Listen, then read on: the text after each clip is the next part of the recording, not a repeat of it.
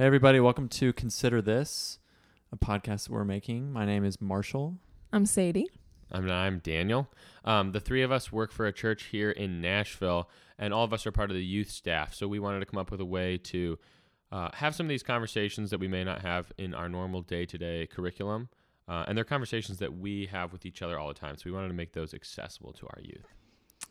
Yeah, we realize it's really tough to be a Christian in the world today, and um, we are all about training up disciples for Christ. And so part of that is learning how to have real conversations where faith infiltrates every area of your life. Mhm. And so we just hope that this will be a model for you all to then go with your friends and ask the same random topics that we're bringing up in our conversations here. But we were reading a verse from Hebrews 10:23, "Let us hold unswervingly to the hope we profess, for he who promises is faithful, and let us consider how we may spur one another on towards love and good deeds.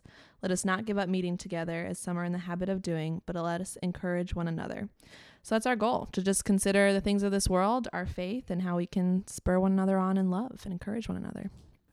Yeah, so we're excited to have these conversations to talk about things that we don't normally talk about, um, answer any of your questions, and yeah, uh, maybe this will be a launch pad for you to talk with your friends to consider things together, things about your faith, or how to integrate that into your life.